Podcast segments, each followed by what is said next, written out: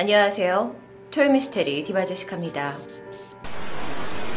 여러분의 구독은 저에게 큰 힘이 됩니다. 최근 넷플릭스 오리지널 시리즈 중에 한 드라마를 보면서 흥미로운 설정의 인물을 알게 됩니다. 정부의 비밀 연구소의 실험체로 실험을 통해서 염력을 갖게 된 소녀였는데요.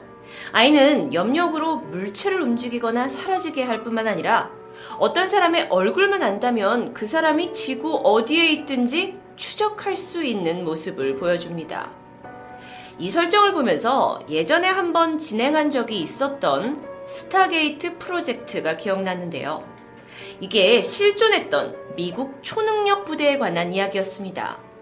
스타게이트 프로젝트에선 이미 특별한 능력을 가진 사람들을 선별해서 특수부대를 조직했었는데, 혹시 이 드라마의 설정처럼 음, 미 정부가 특수부대 요원을 자신들이 직접 만들진 않았을까 라는 의심과 호기심을 따라 조사하다가 정말 드라마 같고 영화 같은 오늘 스토리를 찾게 됩니다.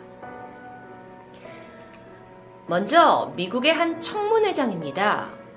손에 종이 몇 장을 들고 있는 한 여성이 보이는데요. 그녀의 손이 희미하게 떨리고 있었습니다. 잠시 숨을 고르더니 침착하게 입을 열기 시작하는데 저는 1962년 7월에 태어난 크리스티나입니다. 현재는 32살입니다. 차분하게 시작된 그녀의 목소리가요, 연설이 계속될수록 조금씩 격정적으로 변해갔고, 그녀의 이야기를 듣던 사람들은 정말 큰 충격에 빠집니다. 크리스티나는 닥터 그린이라는 사람이 진행한 쇠뇌 실험의 대상자로 1966년부터 1976년까지 끊임없이 이용당했습니다. 그녀의 어렸을 적으로 돌아가 보면 그녀가 4살이었을 때 어머니와 함께 한 대학의 실험실로 보이는 건물에 들어가게 되는데 그곳은 캔자스 대학의 실험실이었다고 합니다. 크리스타는 이곳에서 자신 말고도 음, 다른 아이들이 여럿 있다라는 것을 보게 돼요. 어머니는 아이를 이 낯선 장소에 홀로 두고 떠났고요. 이후로 끔찍한 일이 벌어집니다. 낯선 사람들이 아이에게 다가와서 묶었고요. 그리고 아무런 저항을 할 수 없는 상태로 만들어버립니다. 그리고 흰 가운을 입은 남성, 닥터 그린이 들어와서 몇 가지를 확인하는 듯 하더니 이내 머리를 포함한 몸 곳곳에 전기 충격을 가기 시작했습니다. 어, 관련 사진인데요. 어, 사실 이 닥터 그린이란 사람이 아이의 머릿속에 특정 이미지를 심어 넣기 위해서 붉은 섬광을 굉장히 강렬하게 쬐는 걸 보게 했고요. 그 와중에 전기 충격을 계속 가게 됩니다. 그러면서 외치게 돼요. 더 깊게, 더 깊게. 그러니까 이렇게 말을 함으로써 그가 그 닥터 그린이 원하는 이미지를 이 아이의 뇌 속으로 깊게 박히게 하는 어떤 암시의 과정이었습니다. 자, 이 과정을 크리스티나가 계속 거치다 보니까 이후에 그는 닥터 그린이 말하는 대로 복종하는 사람이 되게 된 거죠. 닥터 그린은요, 이 쇠뇌를 시작하기 전 항상 아이에게 약물을 주입했다고 해요. 그리고 그 과정이 끝난 후에도 약물을 주입해 놓다 보니까 크리스티나는 이곳에서 통제를 받는 그 시간 동안 늘 취해 있을 수밖에 없었습니다. 1970년부터 75년까지는 수차례의 방사능 실험이 진행됩니다. 어린아이는 매 실험마다 어떤 고통 때문에 어지러움을 호소했고요. 구역질과 구토를 계속 경험합니다. 아니, 도대체 닥터 그린이란 사람은 무엇을 위해서 이런 끔찍한 실험을 해야 했던 걸까요? 닥터 그린의 목표는 인간의 마음에 대한 통제권을 갖게 되는 겁니다. 어린 아이들을 완전히 그 뇌를 세뇌시킨 후에 정부 스파이나 암살자로 키우는 인간 병기로 만드는 일이 그의 목표였던 거예요. 이 사진은 참고용 사진일 뿐인데요. 어느 날 그린 박사가 마치 실제 인간처럼 보이는 20kg짜리 어린 인형을 크리스티나 소녀 앞에다 두고 이렇게 말합니다. 네 앞에 있는 걸 죽여버리라고요. 그런데 완전히 세뇌당해 있던 크리스티나는 아무런 망설임 없이 인형을 찌르게 돼요. 그러니까 시킨 대로 살인을 하게 되는 거죠. 근데 이게 인형이 워낙 실질적인 그런 모습과 비슷하기 때문에 사람을 진짜 죽이는 것과 굉장히 유사한 경험을 하게 되는데 이후에 그녀가 정신이 완전히 파괴할 정도로 어떤 심각한 트라우마를 갖게 되고 그 고통에서 헤어나오지 못한 이래로 실험을 거부하게 됩니다. 그게 과연 좋은 거였을까요? 나쁜 거였을까요? 크리스티아는 실험실에서 삶을 통제받은 채 갇혀 살게 되는데요. 어, 점점 이제 나이가 들잖아요. 성장을 하게 되면서 음, 거부하고 거절하고 반항하기 시작합니다.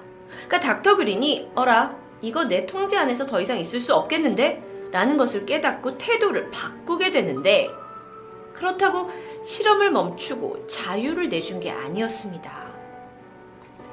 어떤 이전까지 해오던 동일한 세뇌 기법은 계속되었지만 그가 여태까지 심어뒀던 메시지를 조금씩 바꾸기 시작해요. 그리고 삭제하는 기능까지 넣게 됩니다.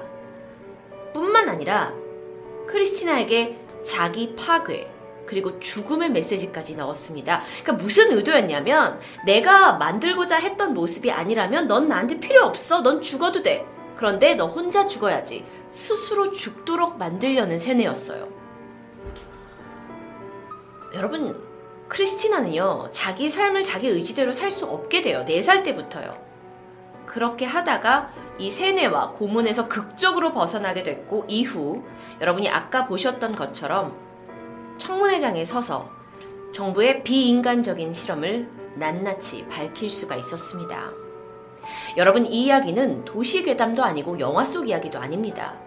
더 문제는 아주 오래전 이야기도 아니라는 거죠. 그녀가 이렇게 청문회장에 섰을 때는 1994년이에요. 그리고 이 세뇌 실험은 1970년대까지 일어났던 실제 이야기입니다. 4살짜리 어린아이였던 크리스티나는요, 실제로 있었던 MK 울트라라는 프로젝트의 일환이었습니다. 자, 이 프로젝트가 뭐냐 조금 더 알아보게 되면요. 빛, 전기, 소리, 방사능 또는 화학, 약품, 생물학 같은 이런 걸 이용해서 내과, 외과 수술을 포함한 모든 기술을 다 동원을 해서 사람을 세뇌시키고 역세뇌시키고 내가 세뇌를 다시 빼내기도 하고 기억력을 조작하기도 하고 즉 마인드 컨트롤이라는 얘기 여러분 아시죠? 이 마인드 컨트롤을 하려고 했던 정부의 실험입니다.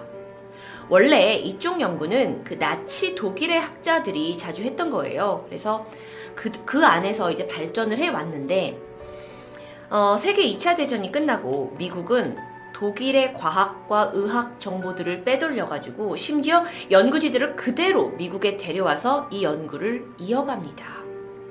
왜 그랬을까요? 앞으로 있을 소련과의 힘겨루기에서 뭐 혹시나 이게 필요할 수도 있지 않을까라는 생각 때문이었다고 해요. 이후에 미국의 CIA는 MK 울트라 작전에 몰두하게 되는데 그 계기가 놀랍게도 한국 전쟁이었습니다. 어떤 일이 있었냐면요. 중공군과 이 북한군에게 잡혔던 미군 포로들이 돌아왔어요. 그런데 그곳에서 아주 심하게 세뇌를 당한 상태를 보게 된 거죠.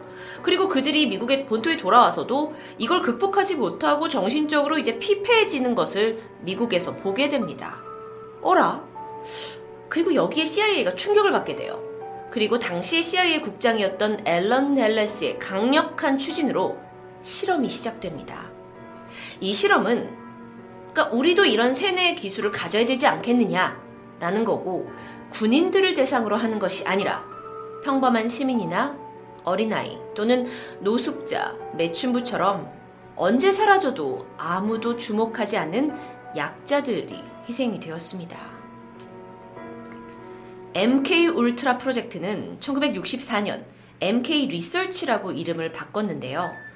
어, 그러면서 이 냉전 시대가 되면서 어, 소련의 군사 군인들을 데려왔잖아요. 생포를 했잖아요. 근데 그쪽 스파이들에게 자백제라는 것을 먹여서 그들한테 어떤 원하는 정보들을 빼내는 취조하는 과정을 연구하게 됩니다.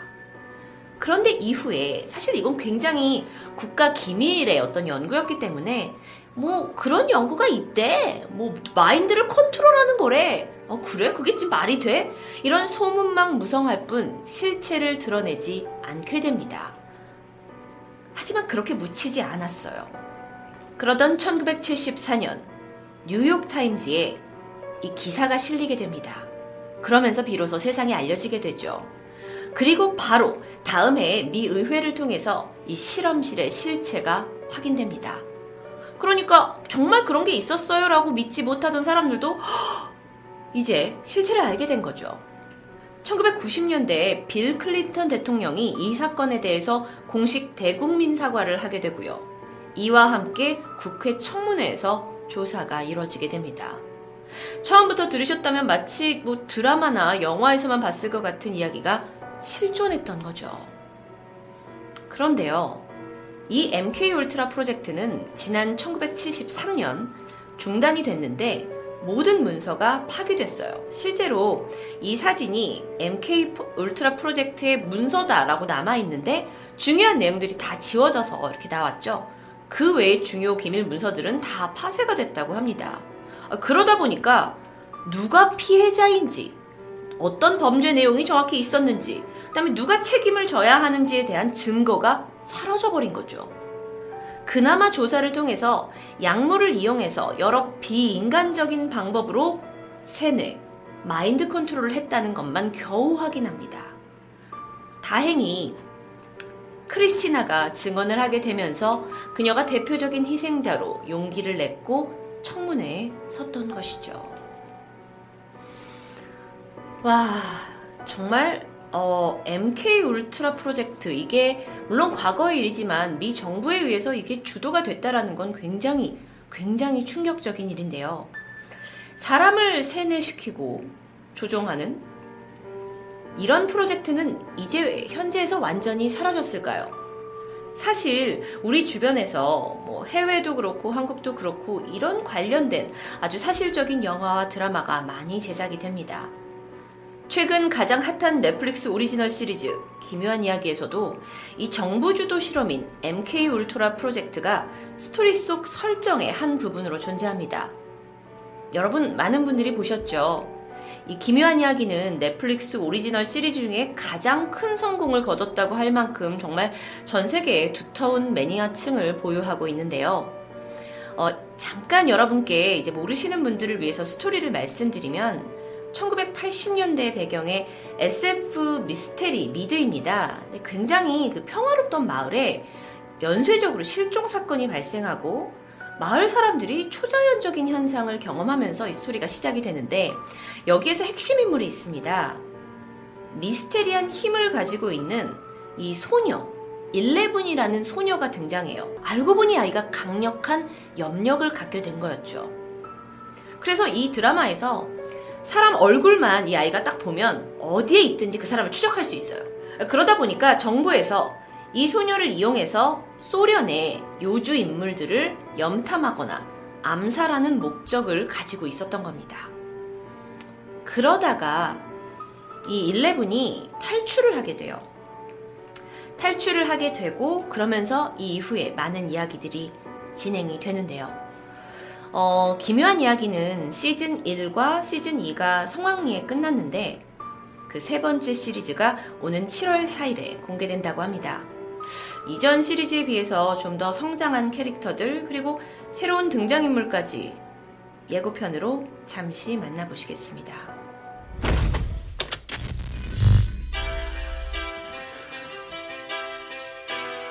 At least someone's happy I'm home.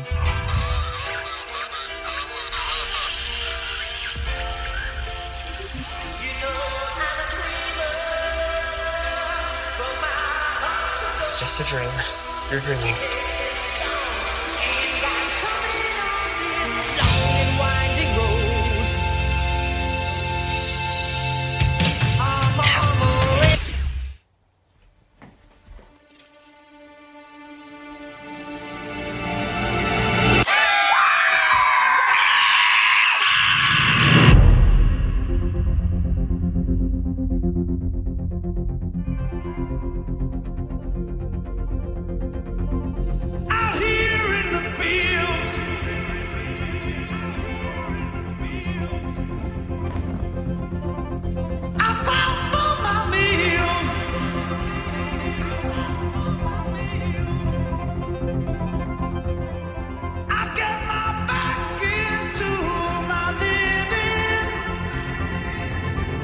Kids anymore. I mean, what did you think? We're just gonna sit in my basement all day? Play games for the rest of our lives?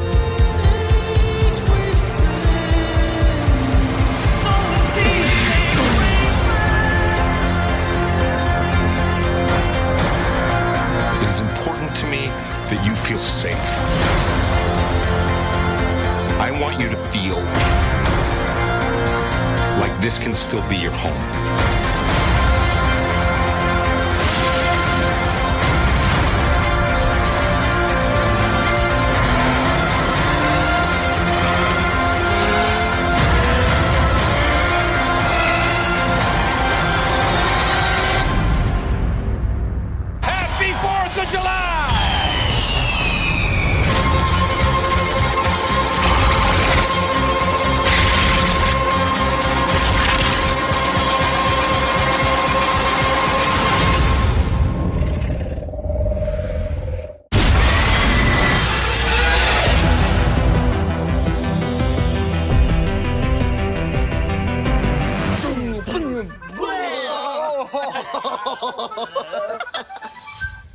Many children are you friends with?